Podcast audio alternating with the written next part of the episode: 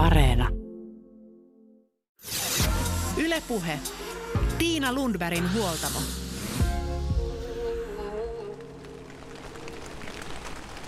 Lyhytaikainen stressi on positiivinen voimavara, joka tsemppaa hyviin suorituksiin. Sen on kuitenkin tarkoitus olla vain hetkellistä. Jos tila pitkittyy, elimistö kuormittuu ja väsyy ja seurauksena voi olla uupumus. Uupumukselle altistaa täydellisyyden tavoittelu, kova vaatimustaso itseä kohtaan ja liiallinen kiltteys. Työuupumus voi edetä eri tavoin työntekijästä ja työolosuhteista riippuen. Osalla oireilu alkaa uupumusasteisesta väsymyksestä. Toisilla kyynisyys ja ammatillisen itsetunnon heikentyminen korostuvat eikä kroonista väsymystä niinkään ilmene. Nyt huoltamolla kuullaan kaksi eri tarinaa, kaksi erilaista kokemusta työuupumuksesta ja siitä, mistä tilanteeseen voi saada apua ja millä keinoin uupumisesta voi selvitä. Yle puhe. Karolina Korhonen on sarjakuvapiirtäjä ja tuottaja, joka sairastui työuupumukseen vuonna 2016.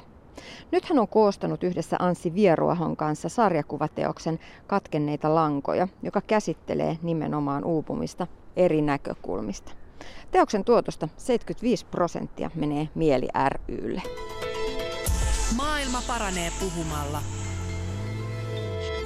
Tuottaja Karolina Korhonen, miksi läksit koostamaan tätä sarjakuvateosta?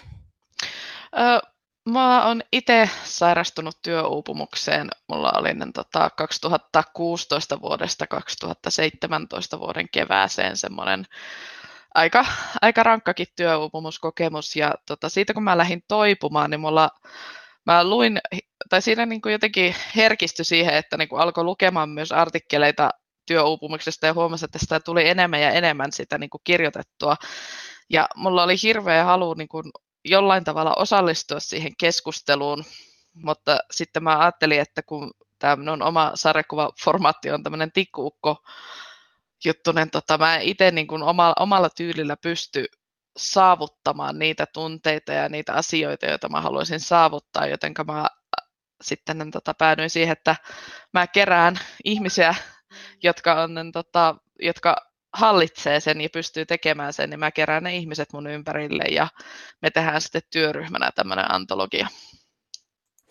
Millaisia tarinoita koostitte sitten kirjan kansien väliin?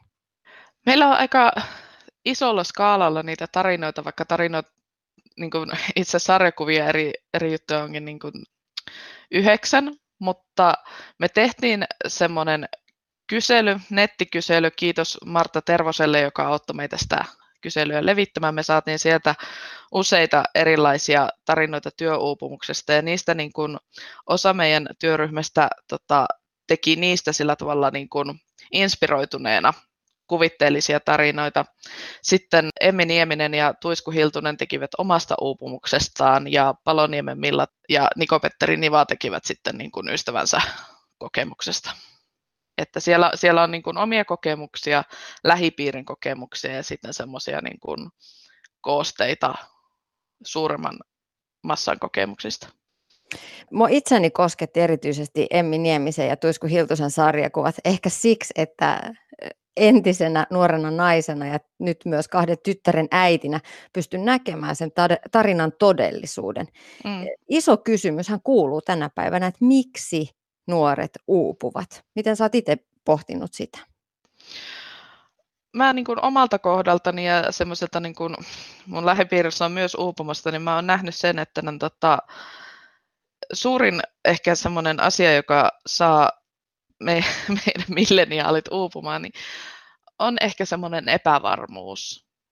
Että kun, kun me ollaan lähetty työelämään, niin ei ole varmaa siitä, että ollaanko me kahden vuoden päästä tai edes vuoden päästä näissä samoissa hommissa. Että koko ajan pitää niin kuin olla se oma paras itsensä, pitää tuoda itseä esille, pitää tehdä kaikki hyvin, koska ei ole niin kuin ollenkaan varmaa, että vuoden päästä on vielä samoissa hommissa. Joten pitää niin kuin jotenkin koko ajan olla täysillä siinä työssä mukana ja hengittää ja elää sitä työtä, että voi näyttää sitten, että hei, tätä mä nyt haluan tehdä ja tämän mä osaan tehdä.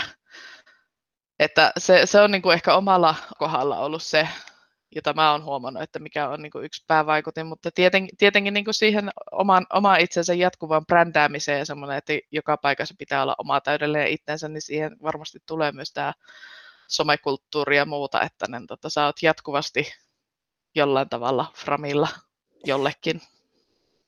Niin ja sitten toisaalta myös semmoinen suorittaminen ja mahdollisuuksien valtavuus. Että et onhan mahdollisuuksia ihan hirveästi, niin sekin voi myös ajaa sitten kohti sellaista suorittamista. Ei oikein tiedä, että kun kaikkihan voisi tehdä, niin sitten voi ajaa itsensä yli myös. Niin. Oletko sä, Karoliina Korhonen, käynyt näitä pohdintoja ystävien tuttavien kanssa, että nouseeko sieltä samanlaisia kokemuksia esiin?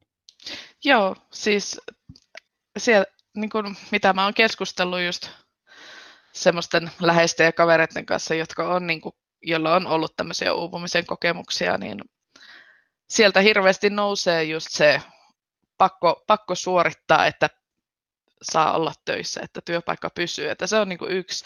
Ja toisaalta sitten ihan niin kuin se työympäristö, että, että, että vaikka kuinka nauttisi siitä työstä ja jossain muussa ympäristössä pystyisi tekemään sitä vaikka kello ympäri eikä haittaisi mitään, niin sitten kun on huono työympäristö, huono, huono johto tai niin kuin huono projektijohto tai muuta, niin sitä ei sitten niin kuin sen takia jaksa, että ne se ihmiset siinä ympärillä sitten uuvuttaa ja se kulttuuri siinä ympärillä uuvuttaa.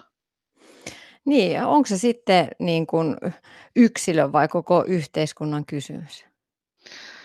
Musta se lähtee, niin kuin, musta se lähtee sieltä työpaikalta eikä niinkään siitä työstä itsestään, että niin kuin se, että mi, miten sä teet omaa työtäsi tai miten, miten sä niin kuin, tietenkin uupua voi monella tapaa, että niin kuin, tämä nyt ehkä tämä meidän antologia käsittelee tota, niin kuin, työuupumusta, mutta niin, tota, ehkä se on niin kuin monen asian summa, se, että niin kuin oman, oman jaksamisen arviointi ja sen hallinta, mutta toisaalta sitten niin kuin työyhteisössä se niin kuin työntekijän ymmärtäminen yksilönä eikä resurssina, niin sielläkin pitäisi olla jotain, jotain sitten myös. Mitä sun mielestä sitten tälle voitaisiin tehdä esimerkiksi työelämässä, että, että että et tilanne muuttuisi? Vai onks, onko tämä suorittamisen kulttuuri meillä jo niin jotenkin syvään, syvään juurtunutta, että siitä menee monta sukupolvea ennen kuin siitä päästään eroon?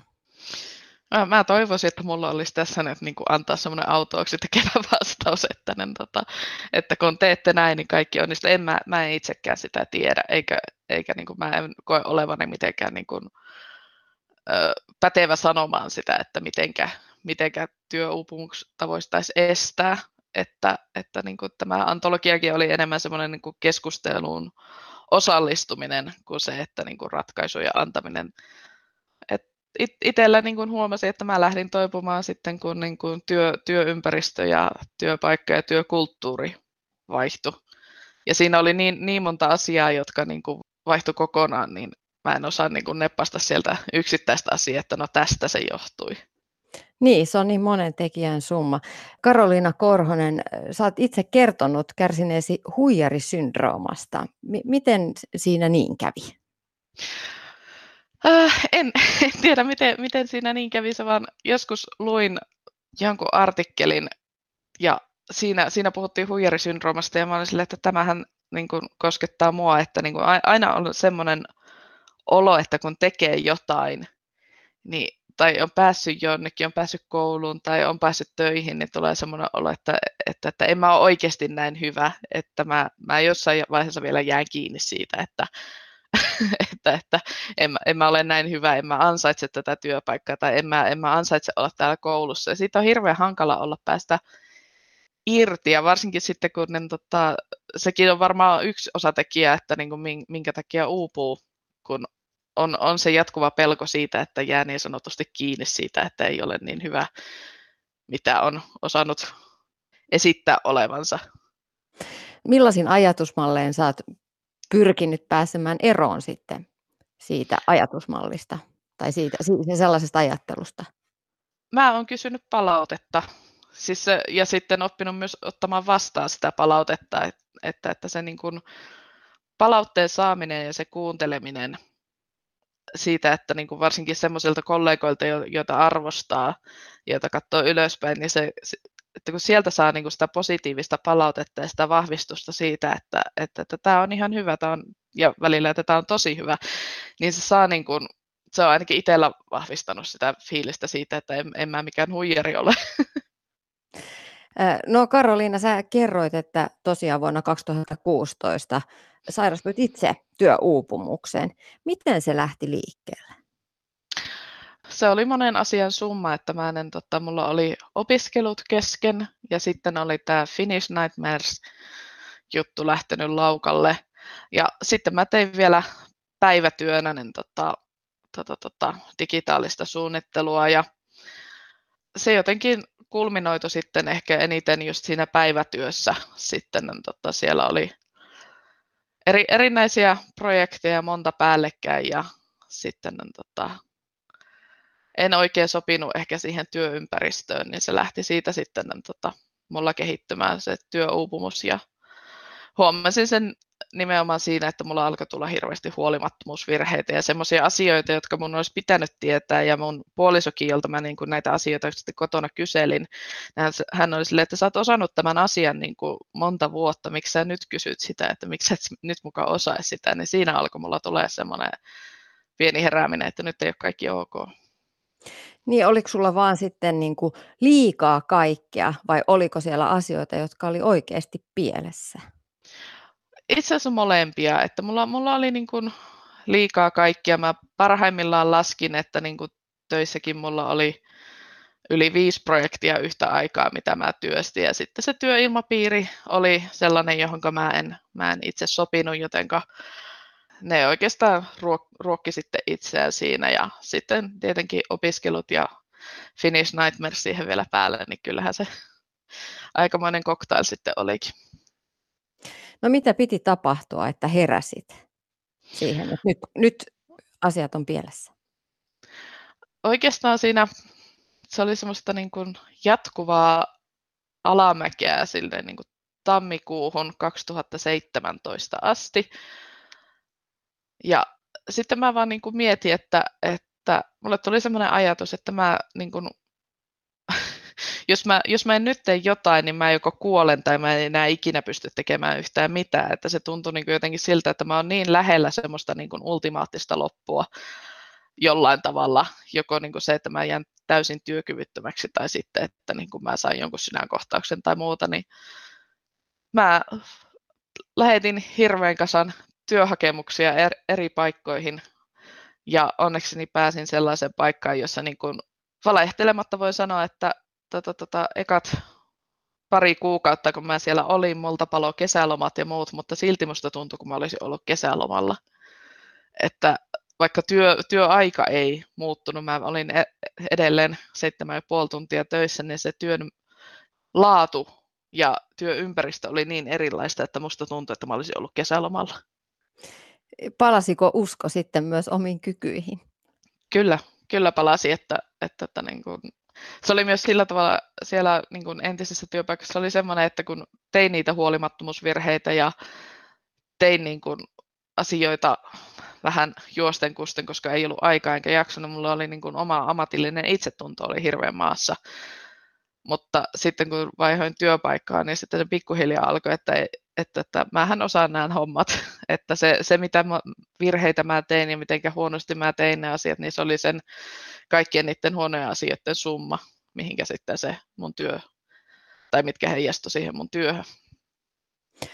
Aiheuttiko se uupumus näiden huolimattomuusvirheiden tai, tai työssä selviämisen lisäksi myös sitten muita oireita? Muistiongelmia. Mulla on vieläkin hirvittävän huono muisti siitä, että ja sitten ehkä semmoinen, niin kuin, mitä mä mikä oli ehkä vaarallisin, niin oli semmoinen niin kuin totaalinen lamaantuminen, että kun asiat meni niin stressaavaksi tai asioita tuli yllättäen stressaavia asioita, niin mä lamaannuin jotenkin niin totaalisesti, että mä en saanut mitään aikaiseksi.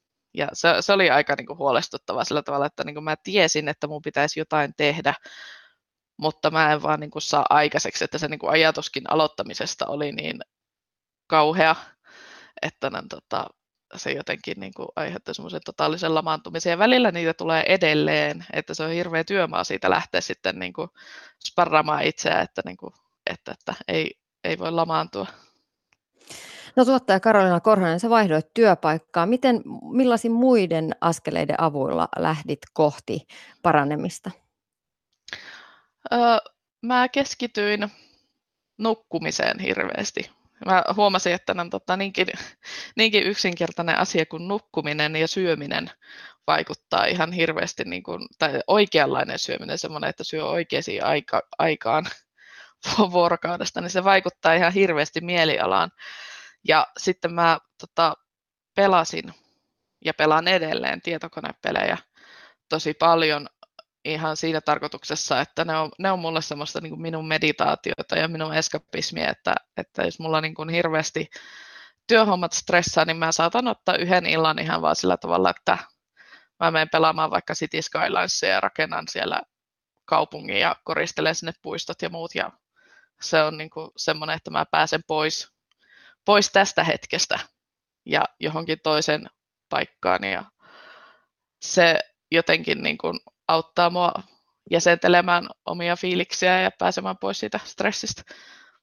No haitko ö, myös ulkopuolista apua vai menitkö ihan omin voimin kohti paranemista? Kyllä mulla oli niin kuin työ, työterveyspuolelta oli apua, mutta ehkä niin kuin eniten just omat, omat askeleet ja semmoinen niin kuin oma tutkiskelu auttoi mulla siihen, että ne, tota, pääsin eteenpäin. Et mä näin sen sillä tavalla, että se niin kuin työterveyshuollon kautta saatu apu oli niin kuin tukena siinä, mutta mä itse tein sitten ne niin kuin liikut eteenpäin. Millainen merkitys sun mielestä on läheisillä ihmisillä siinä vaiheessa, jos uupuu? Itellä oli tosi suuri, että on, tota, mulla suuret kiitokset mun miehelle, joka niin kuin, se pyöritti oikeastaan kaikkia tässä meidän taloudessa sillä, sillä aikaa, kun mä uuvuin ja sitten kun mä lähdin parantumaan, että, että, että se oli hänellekin tosi rankkaa, mutta ihailtavasti kyllä pysy, pysyy rinnalla. Ja hyvin paljon oli myös niin kuin ystäviä, jotka, jotka niin kuin oli tietoisia tästä mun uupumisesta ja siinä oli ehkä semmoinen niin vertaistuki. Ja keskustelu myös heidän kanssaan niin tota, oli hirveän tärkeää. No entä sitten tänä päivänä? Miten sä pidät huolen, että et ajaudu samaan? Öö, mä oon oppinut tiedostamaan ehkä sen oman väsymyksen tason ja semmoisen uupumisen tason niin hyvin, että mä osaan hiljentää siinä vaiheessa, kun alkaa tuntua, että nyt esimerkiksi ei, nyt tulee virheitä tai nyt ei niin kuin aivot enää pelaa, että, että, että mä aikaisemmin olin tosi innokkaana ottamassa kaikkia uusia projekteja ja muuta vastaan, mutta nyt, nyt on niin kuin oppinut sillä tavalla sanomaan ei.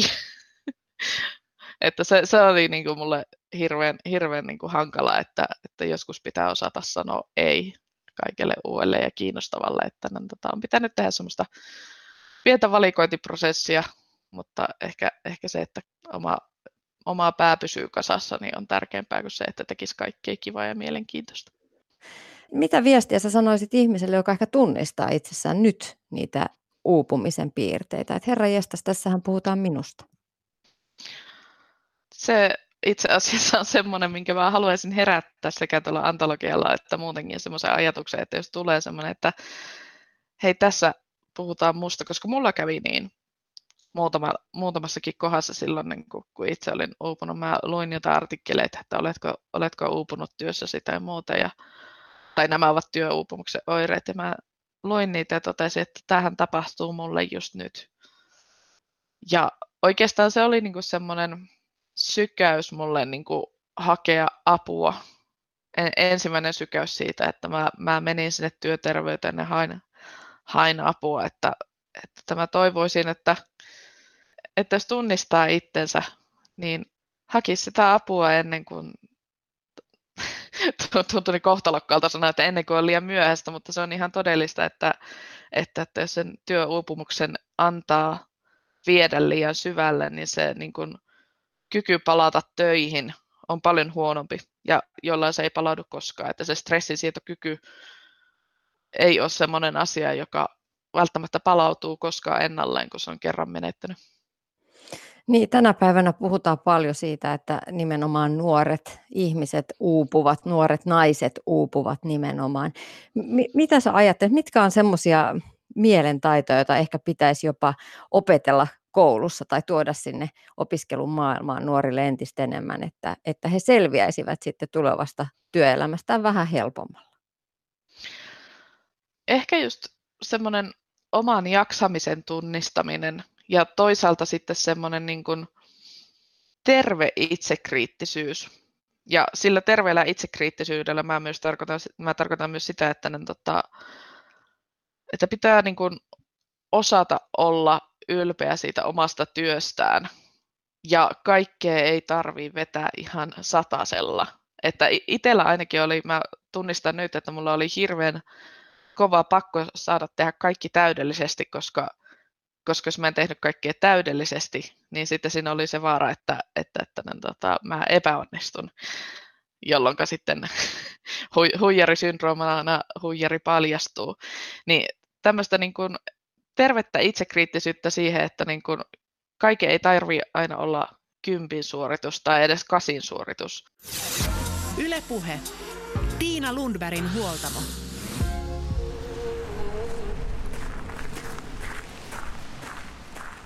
Näin kertoi Finnish Nightmares-sarjakuvista tunnettu Karoliina Korhonen. Yle puheesta ja läskimyytin murtajista tuttu Jenny Lehtinen kirjoitti taannoin osuvasti. Työnantajat kyllä kannustavat työmatkapyöräilyyn tai tarjoavat mahdollisuuden kuntosaliin, mutta entä henkinen hyvinvointi? Riittääkö siihen ja sen hoitamiseen nippu virikeseteleitä? Niin, Pitäisikö työpaikoilla miettiä, miksi ihmiset uupuvat sen sijaan, että asiaa ratkotaan antamalla niitä virikeseteleitä? Helsingin Sanomissa tänä syksynä Mieli ryn toiminnanjohtaja Sari Aalto-Matturi kertoi, että tyypillinen esimerkki on, että uupunut ihminen lähetetään sairauslomalle toipumaan. Ja sitten hän palaa töihin täsmälleen samoihin olosuhteisiin, joissa hän uupuu. Työelämässä pitäisi todellakin alkaa miettiä sitä, miten työtä johdetaan, miten ihmisiin suhtaudutaan ja ketä esimerkiksi päästetään lähiesimiehiksi johtamaan työtä. THLn toteuttama FinTerveys 2017 tutkimus osoitti, että Suomessa naisista joka viides ja miehistä 15 prosenttia oli kokenut merkittävää psyykkistä kuormittuneisuutta. Tätä ohjelmaa varten keskustelin muutamien uupumuksen kokeneiden kanssa ja eräs heistä totesi, että hänen mielestään ei ole työuupumusta, vaan on uupumus, joka näyttäytyy koko elämän kaikilla osa-alueilla. Toki haitalliset ja myrkylliset ihmissuhteet ja toimintatavat työpaikalla voivat aiheuttaa nimenomaan uupumista siellä työssä, mutta kysymys on monesti myös omista toimintatavoista – siitä, että lähteekö aina täysillä joka asiaan mukaan ja ajaako itse itseään uupumukseen. Eräs uupumuksen kokenut totesi, että on ollut opeteltava hiljentää ja miettiä, pitääkö joka mailiin vastata viiden minuutin kuluessa ja mistä asioista kärsii niin sanotusti huonoa omaa tuntoa ja syyllisyyttä, että tuliko tehtyä taas tarpeeksi ja olisiko jokin asia pitänyt kuitenkin tehdä vielä paremmin. Pitäisi oppia, että kasin suoritus on välillä ihan ok. Toki ympäristön ja läheisten sekä työyhteisön hiljaisilla viesteillä ja esimerkillä on väliä sillä, että millaiset toimintatavat ovat sopivia. Millaisella vauhdilla työtä tehdään. Aina uupuminen ei siis johdu vain työelämän haasteista. Mielenterveystalosta todetaan, että uupumuksen yhteydessä on yleensä hyödyllistä tarkastella oman elämän kaikkia kuormitus- ja stressitekijöitä. Uupumuksen taustalla saattaa olla pitkään jatkunut ylirasitustila, joka voi liittyä esimerkiksi ristiriitaiseen elämäntilanteeseen, työn ylikuormittavuuteen ja raskaaseen perhetilanteeseen. Myös jatkuva liian vähäinen yöuni saattaa olla uupumuksen taustalla. Muistutetaan jälleen vielä, että jos uupumus liittyy mielenterveyden ongelmaan, tarvitaan itsehoidon lisäksi myös ammattilaisen apua. Tällöin itsehoitovinkit toimivat vain muun hoidon tukena. Seuraavaksi huoltamolla tavataan Riikka Porttila. Aiemmin Ylellä radiojuontajana työskennellyt nainen, joka koki burnoutin ja lähti etsimään rauhaa joogan parista. Riikka on näyttäytynyt aina paljon aikaan saavana ihmisenä, jolla on tuhat rautaa tulessa ja ehkä siksi myös hänen uupumisensa tuli monelle yllätyksenä. Maailma paranee puhumalla. Riikka Porttila, miten sä aloitat aamusi tänä päivänä? Mä tuun alakertaan ja keittelen kahvit ja syön aamupalaa ja nautiskelen siitä, että mä saan olla lasten kanssa.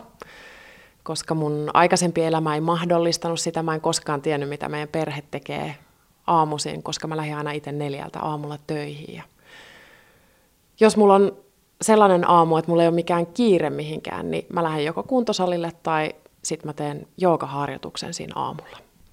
Niin, muutama vuosi sitten oli toisin. Millaista teidän arki tai sun oma arki oli silloin?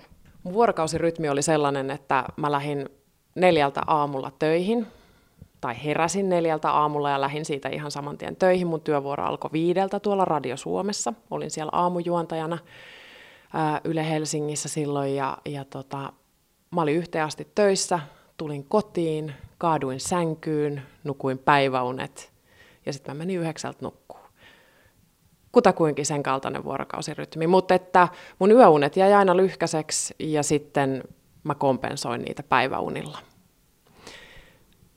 Sitten kuitenkin kävi niin, että kun lapset alkoi kasvaa isommaksi, niin ne päiväunet jäi pois, koska kun ne tuli koulusta kotiin ja täällä oli kavereita ja kaikkea, niin eihän siitä tullut siitä nukkumisesta sit yhtään mitään. No sitten oma olo kääntyi siihen, että sulla alkoi tulla uupumuksen merkkejä, ehkä liittyen huonoihin yöuniin ja muutenkin elämän kuormitukseen. Miten se työuupumus lähti liikkeelle? No siitä on noin puolitoista vuotta aikaa, kun mä niitä aamuhommia vielä silloin tein ja mä huomasin, että mä en muistanut omaa nimeäni. Esimerkiksi radiolähetyksessä, kun piti kertoa, että kuka täällä oikein on, niin mä olin hetkinen, että kukas, kukas minä olen ja mitäs mun pitää sanoa. Ja sitten myös se, että mä en muistanut vastapäätä istuvan kollegan nimeä, että jos uutisten lukija tuli studioon, niin mä joudun niin todella paljon pinnistelemään. Että mä muistan ihmisen, jonka kanssa mä oon tehnyt monta vuotta töitä, niin yksi, kaksi, ihan täys blackout, ei, ei niin minkäänlaista hajua, että kuka hän on. Eli mulla rupesi tulee ihan tällaisia niin kognitiivisia oireita. Ja sen lisäksi mä havaitsin myös sen, että mun kaikki jaksaminen keskittyi sinne töihin. Ja kun mä tulin kotiin, mä olin kireä, mä olin vihanen, turhautunut. Mä olin oikeasti huono äiti, koska mä huusin lapsille. Mun pinna oli ihan todella, todella, todella lyhyt ja, ja mä en niin kuin sietänyt minkäänlaista meteliä ympärillä. Et mä olin aivan niin kuin poikki.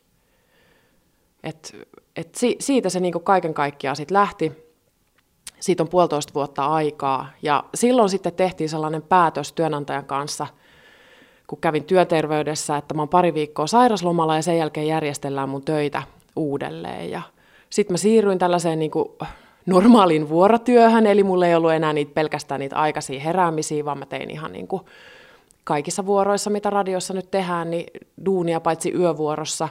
Ja sehän oli mulle niin kuin tosi helpottavaakin se, se niinku riitti jonkun aikaa, mutta sitten kuusi kuukautta siinä meni, kun mä huomasin, että ei tämä sittenkään riitä.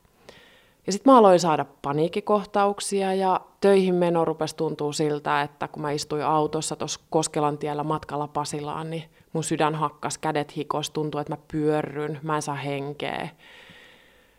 Ja sitten siitä alkoi tulee niin arkipäivästä, että mun oli pakko mennä juttelemaan siitä sitten työterveyslääkärille ja siitä sitten alkoi vähän pidempi toipuminen.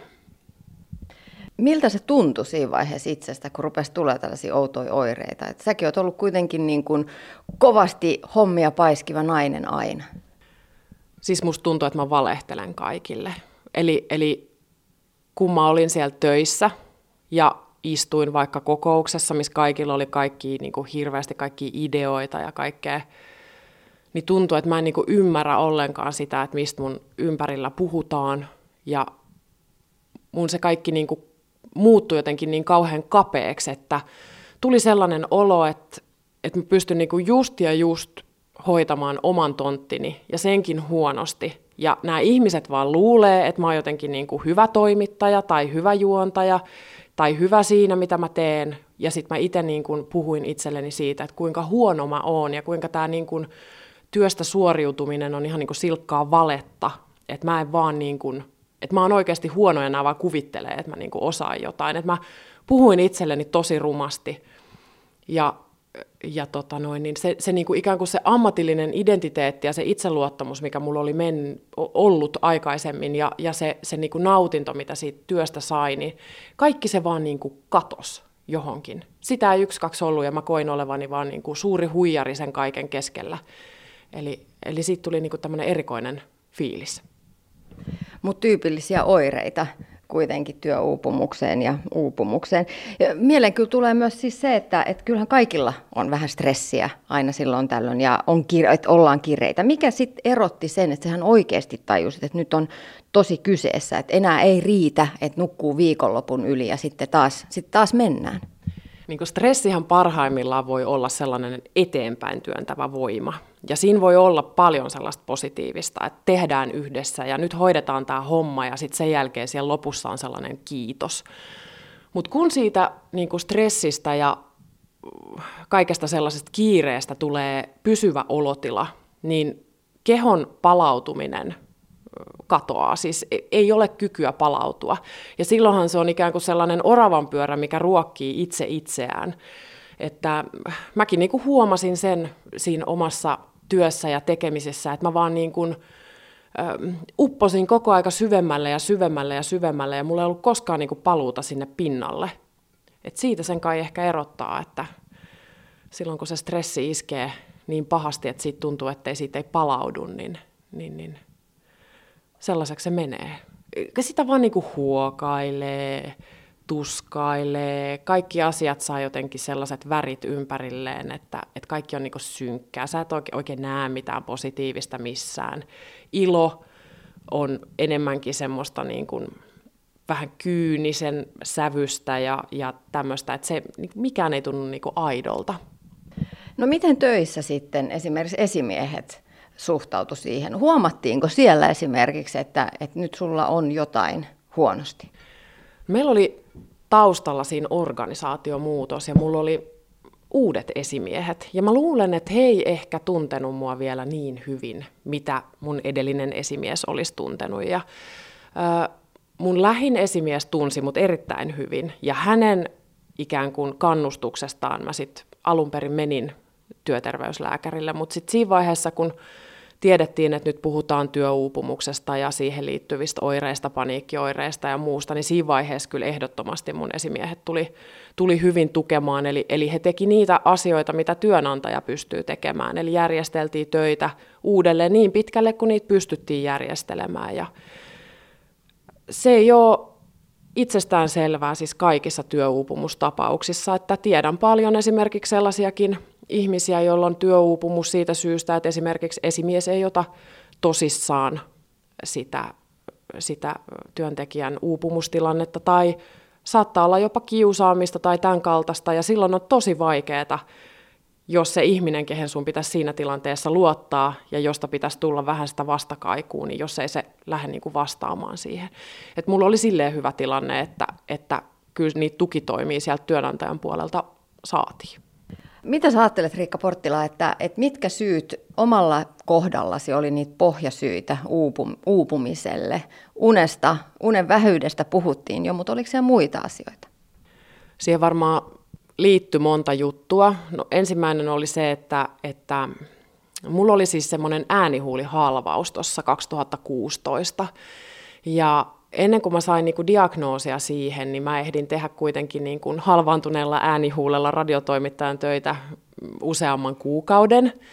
Ja se kuormitti mua ihan hirveästi se, se, se tilanne, siis sen takia, että koska mun ääni ei riittänyt kuin siihen neljän tunnin lähetykseen, ja sen jälkeen mä olin hiljaa, ja mä ikään kuin eristäydyin sosiaalisesti mun ystävistä, ja siinä vaiheessa ehkä myös perheeltä hiukan sulkeuduin ja muuta, että se oli tämmöinen niin fysiologinen syy, mikä, mikä niin kuin henkisesti oli itselle todella raskasta, koska mä oon hirveän sosiaalinen ihminen ja tykkään jutella ja iloinen ja tämän kaltainen. Ja, ja se on varmaan niin yksi syy, mikä, mikä teki mulle sitä kuormaa. No toinen on sitten tämä nukkuminen. Eli, eli kun ne päiväunet loppu, silloin kun lapset rupesivat tulee koulusta kotiin tiettyyn kellonaikaan, niin, niin silloinhan mulle niin alkoi kertyä semmoista pidempää univajetta. Ja sitten ehkä siihen on liittynyt myös se, että kun mä oon ollut jo useamman vuoden sillä tavalla väsynyt, että mä en ole jaksanut esimerkiksi urheilla, niin vapaa-ajalla mä en ole pitänyt itsestäni huolta. Et siinä vaiheessa kuitenkin onneksi mä oon hoksannut, että jooga on sopinut mulle ja se tuli jossain kohtaa mun elämää sitten siinä just 2016. Samana vuonna, kun tämä äänihuulihalvaus tapahtui, niin, niin siinä vaiheessa mä sitten aloitin, aloitin joogaharrastamisen kerran viikossa yhdellä, yhdellä järvenpääläisellä salilla. Ja, ja tota, silloin mä niinku itselleni annoin ensimmäisen kerran luvan ikään kuin kohdata sitä omaa tilannettani ja, ja sanotin itselleni sen, että hei, että mä oon tässä 36-vuotias kahden lapsen äiti ja käytännössä katsoen olen noin kuusi vuotta laiminlyönyt A, yöunet, B, liikunnan ja sitten mulla on vielä tällainen työ, joka on aika, aika haastava. Eli olihan sitä kokonaiskuormaa siinä. Kun puhutaan työuupumuksesta, niin nimenomaan uni ja nukkuminen nostaa usein esiin. Työn johtaminen nousee vahvasti eh, keskiöön. Mitä sä ajattelet myös sillä, että jos puhutaan alle 45-vuotiaista naisista, jotka nimenomaan tänä päivänä ovat heitä, jotka kokevat kuormitusta työelämässä ja uupuvat, ovat myös heitä, jotka suorittaa aika kovasti. On, on, pitäisi pärjätä hyvin työelämässä ja lasten kanssa ja pitää huolta itsestään ja urheilla ja kotikuntoon ja pitäisi vielä näyttää nuorelta niin, niin, tai nuorekkaalta, niin, niin kyllä siinäkin tulee jo sitä kuormaa. Joo, siis se balanssin löytäminen on tosi vaikeaa. Et joskus mä oon lukenut näistä erilaisista elämäntapajutuista, että on kahdeksan tuntia työtä ja kahdeksan tuntia vapaa-aikaa ja kahdeksan tuntia unta. Mutta kyllä se niinku perheellisellä usein tarkoittaa sitä, että sulla on kahdeksan tuntia työtä ja sitten on viisi tuntia esimerkiksi perheen kuskauksia, ruoanlaittoa, siivoamista ja kaikkea muuta. Sitten siellä on kolme tuntia aikaa ehkä telkkarissa katsoa sauna, saunassa käydä ja vähän huokasta ja sitten sä metkin nukkumaan. ja ideaalimaailmassa se kahdeksan tuntia ei niinku riitä, riitä siihen uneen, että sitten sit nipistetään, että pystyy sitä arkea pyörittämään niin kaikesta muustakin. Että, et tota, onhan se melkoinen, melkoinen niinku show pyörittää, mutta kyllä jokaisen pitäisi niinku siinä vaiheessa katsoa ehkä vähän sitä omaa kalenteria, miettiä, että mikä sitä aikaa syö ja sitten, että mistä voidaan niin kuin hellittää. Et mäkin olen ollut kaiken maailman tämmöisissä päiväkotien toimikunnissa ja, ja asukasyhdistyksen tiedottajana ja ties vaikka mitä tällaista vapaaehtoishommaa ja yksi, kaksi huomaat, että okei, että tämä täyttää mun kaiken vapaa-ajan, että mulla ei ole niin kuin itselleni mitään. Terve itsekkyys olisi kyllä hyvä, mutta ainahan elämäntilanteet ei ole sellaisia, mä mietin tosi paljon just silloin uupumisaikana niin sitä, että nyt jos mä olisin yksinhuoltaja ja mun pitäisikin pyörittää tätä kaikkea yksin, että mun mies otti kuitenkin silloin niin lähestulkoon täyden vetovastuun perheestä ja kaikesta, että sehän teki mulle sitä tilaa sinne omaan aikatauluun, että mulla ei ollut sit oikeastaan mitään, että mä, mä sain ihan oikeasti keskittyä siihen toipumiseen, mutta ei kaikille ihmisille ei ole sitä. Et se, on, se on kyllä hyvä kysymys siitä, että miten se balanssi oikein löytyy. Mutta jotenkin en laittaisi kuitenkaan niin kuin tätä sellaiseksi niin kuin yhteiskunnan, suorituskeskeisen yhteiskunnan ongelmaksi. Et enemmän sitten mä katsoisin sitä, että meidän työ, varsinkin jos on asiantuntijatyötä, niin siinä on aika paljon sellaista niin silppua ja sälää ja sellaista pientä asiaa, mihin pitää koko ajan, niin kuin, sä et oikeastaan voi keskittyä yhteen asiaan, vaan pitää koko aika keskittyä moneen asiaan, ja se on semmoinen, mikä kuormittaa aivoja. Niin, ja aivojen kuormituksesta se kyllä lähtee liikkeelle. Aivothan kuormittuu myös niistä kivoista asioista. Että jos kalenteri on koko ajan täynnä kaikkea kivaakin, niin sekin kuormittaa tosi paljon. Ja kyllä niin kuin varmasti elämän kokonaiskuormituksella on iso merkitys siinä, että, että miten sitten jaksetaan. Ja, ja sitten joskus voi vaan mennä se tilanne yli ja sitten täytyy hakea apua. Se on justiinsa näin. Ja kyllä tota, mä huomasin sen omassa elämässäni silloin, kun mä sen joogan aloitin, että äh, kun ensimmäisiä kertoja elämässään teki sitä sellaista niin kuin vähän meditatiivisempaa harjoitusta, istumisharjoitusta ja tällaista, missä ollaan läsnä siinä omassa olemuksessa ja siinä omassa kehossa ja hetkessä. Se oli mulle niin koskettavaa, ja oikeastaan niin se, että, että pääsee hiljentymään edes pieneksi hetkeksi siihen omaan itseen. Ja, ja sitten kun niinku, tajus sen, että mikä oravan pyörä siellä ympärillä on pyörinyt, että, että mun elämä on niinku laukkaamista paikasta toiseen töissä ja siviilissä ja, ja niinku ihan koko ajan.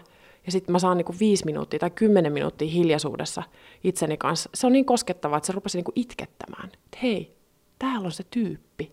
Se tyyppi on täällä minä itse on täällä. Se on ihan käsittämätön fiilis. Niin ja siinä kohdassa voi tulla, tai yhtäkkiä huomata myös, että kuka se tyyppi on, koska jos puhutaan nimenomaan tällaisesta ruuhkavuosikaauksesta ja kaikesta muusta, niin niin se oma itse on voinut olla kadoksissa montakin vuotta. Ja, sitten, ja se on myös muuttunut, koska ihminen muuttuu myös elämän varrella ja, ja siinä, kun vuosia kuluu eteenpäin. Mitä sä ajattelet, Riikka, siitä, että myös iän myötä arvot ja asiat muuttuu? Että mikä on merkityksellistä elämässä. Ja se voi myös aiheuttaa niitä ristiriitoja sit siellä työelämässä. Että oma, oma työ alkaakin uuvuttaa, koska se on siinä, siinä työssä ei ne omat arvot kohtaa. Se on ihan keskeinen asia siinä, että, että mikä ihmistä uuvuttaa. Ja erityisesti, jos olet tehnyt jo sen havainnon, että, että tässä työssä on jotain, mikä kuormittaa. Ja ehkä havainnut myös sen, että minä en halua tehdä tätä, koska tämä tekee minulle pahaa. Niin siinä vaiheessahan ollaan tilanteessa, jossa jossa on jo niin kuin konflikti sen suhteen, että mitä teet ja mitä haluaisit tehdä. Ja joudutaan niin kuin isojen kysymysten äärelle, että, että okei, että jos en mä tee tätä työtä, niin mitä työtä mä teen? Ja mitä mä saan siitä jostain muusta työstä, rahaa, miten pystyn niin kuin elättämään tämän perheen sillä tavalla, että, että teen vähemmän tai, tai näin. Et, et sitten tullaan niin semmoisiin isoihin, isoihin niin kuin elämän kysymyksiin, mutta kyllä se, mulla on mennyt arvot aivan ympäri tässä. Ja varsinkin nyt vielä, kun on ollut tämä koronakevät ja, ja ollaan oltu tässä kotona ja lähellä ja muuta, niin, niin sekin on vielä niin kuin sysännyt tätä arvomaailmaa jotenkin erilaiseen järjestykseen. Että se, se, että ihminen alkaakin viihtyä siinä elämässä, mitä, mitä elää, niin se on, se on oikeasti tosi tärkeää, että elää sen näköistä elämää, kun haluaa, koska muuten se on tosi vaikeaa. No Riikka Porttila, miten sinun sitten lähti toipuminen liikkeelle? Mä jäin vuosi sitten syksyllä pitkälle sairaslomalle, eli 2019. Se oli syyskuun yhdeksäs päivä, kun mulle työterveyslääkäri sanoi, että, että nyt tota, tämän paniikkihäiriön ja paniikkikohtausten ja sitten tämän selkeästi työuupumuksesta tulevan väsymyksen vuoksi, niin, niin, niin ainakin pari kuukautta pois, mutta että lähdetään niin kuin siitä ajatuksesta, että vuodenvaihteen jälkeen paluu töihin. Ja mä olin ammatillisesti siinä vaiheessa niin rikki, että mä olin jotenkin todella katkera niin kuin työnantajalle ja ajattelin tai syyllistin jotenkin tosi paljon sitä työtä ja työympäristöä ja työilmapiiriä ja kaikkea sitä siitä, että, että miksi minulle on käynyt näin. Ja sitten kun mä luin tällaista Uuvuksissa nimistä kirjaa, niin hu- huomasin, että mä en ole näiden ajatusten kanssa yksin. Ja mä aloin sen sijaan, että mä aloin peilaamaan jatkuvasti sitä, että mitä mä tunnen sitä työyhteisöä kohtaan, niin siihen, että mitkä on faktoja sieltä työyhteisöstä.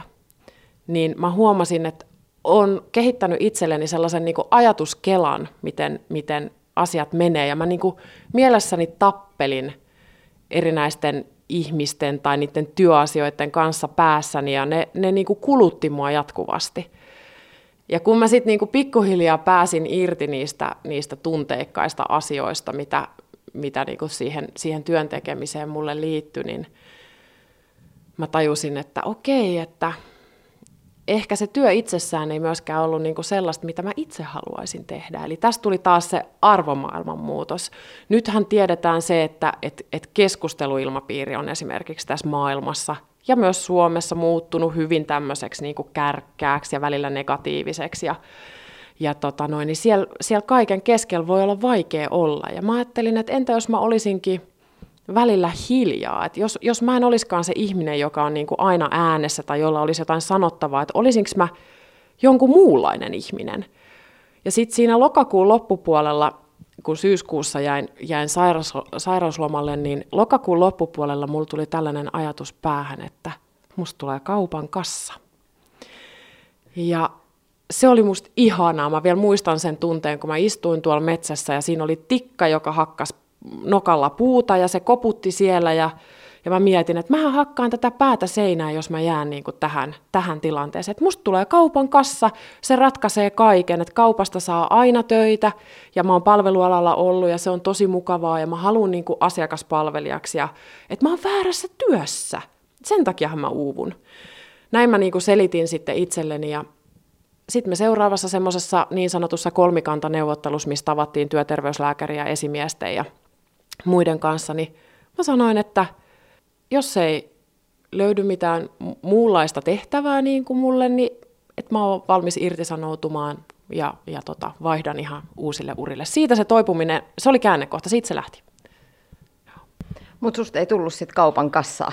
Ei, mutta musta tuli asiakaspalvelu ja nyt mä oon tuolla Ylen, Ylen asiakaspalvelussa asiantuntijana ja yhteisömanagerina ja ei se nyt ihan kaupan kassan duunia ole, joka on oikeasti niin kuin ammatti, jota mä arvostan ja josta mä oikeasti olisin pitänyt, mutta kyllä mä nytkin saan olla asiakkaiden kanssa tekemisissä ja se on niin kuin nimenomaan just asiakaspalvelutyötä, niin se, se ajaa nyt mulle sen asian ja mä oon tällä hetkellä tosi tyytyväinen tilanteeseen. Riikka Porttila, mistä sait eniten apua toipumiseen?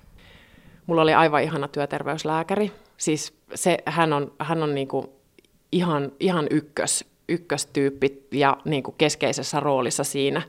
Toinen juttu on se, että, että mä aloin opiskella joogaopettajaksi, koska tämä Vijnana jooga, mitä mä aloin harrastaa silloin 2016, niin vei mut mennessään ja, ja samoihin aikoihin, kun tämä uupumus tapahtui, niin mä olin jo ehtinyt aloittaa joogaopettaja-opinnot. Ja siihen kuuluu hyvin keskeisenä osana sitten se oma joogaharjoitus, mikä tarkoittaa siis useiden tuntien harjoittelua päivässä ja myös pitkiä tämmöisiä istumisia niiden omien ajatusten ja ö, oman olemuksen kanssa. Ja, ja siellä niin kun mä koin, että kun mä oon täällä kotonakin, mä haluan välttää sanaa meditointi, koska se on niin silleen ylibrändätty, käytän sanaa istuminen. Ö, kun mä täällä kotona niin istuin niiden asioiden kanssa ja välillä istuin tuolla metsässä, niin ne alkoi vaan niin kuin kirkastua. Et sie, siellä mä niin kuin mietin, että mikä on mun arvojen näköistä elämää ja minkä asian täytyy muuttua, jotta niin kuin elämästä tulee hyvää siedettävän sijaan. Ja sitten niitä asioita mä lähdin niin kuin tietoisesti muuttamaan. Mitä sä ajattelet laajemminkin, että millaista apua uupuneille pitäisi olla tarjolla, tai millainen olisi sitä, sitä niin kuin rakentavaa apua, millä sitten voitaisiin tukea ihmisiä, jotka on siinä tilanteessa? Vertaistuki on ihan oleellisessa roolissa, ja mun mielestä myös se työterveyden tuki. Ja oikeastaan ainut asia, mikä mua eniten satutti tässä niin kuin uupumistilanteessa oli se, että mun työyhteisö oli muhun päin täysin hiljaa. Mä ymmärrän sen, että niin kuin ihmisten terveydellisiä asioita ei voi työyhteisössä kertoa, mutta mä olin kuitenkin aikaisemmin puhunut hyvin avoimesti siitä, että, että mulla on uupumus. Ja olisin toivonut, että työkaverit olisi jollain tavalla niin kuin huomioineet sen, että mä oon nyt yksi, kaksi, neljä kuukautta pois duunista, että, että semmoista niin kuin empatiaa sieltä. Mutta tota, se, minkä mä itse koin vähän epämiellyttäväksi, oli tällainen ää, terapiatyyppinen asia, mikä, mitä tehtiin niin kuin tämmöisen ää, psy- psykologisen sairaanhoitajan kanssa, että se sellainen niin kuin, se, se, se oli niin kuin liikaa, että ehkä nyt voisi olla se hetki, että mä voisin puhua jollekin terapeutille tai, tai tämän tyyppiselle ihmiselle näistä kokemuksista enemmän, mutta siinä hetkessä se niin kuin oma aivomyrsky ja erityisesti aina sen työn ajatteleminen siinä kohtaa, kun sä oot niin kuin pois sieltä työelämästä, niin se oli vaikeaa. Mutta siitä sitten kyllä luovuttiinkin pidemmän päälle, että mä sanoinkin työterveyslääkärille, että tästä ei, ei ole nyt mulle sellaista hyötyä, että mä juttelisin vaan mieluiten sulle. ja, ja niin me sitten tehtiinkin. Mutta sehän on varmaan hyvin henkilökohtaista.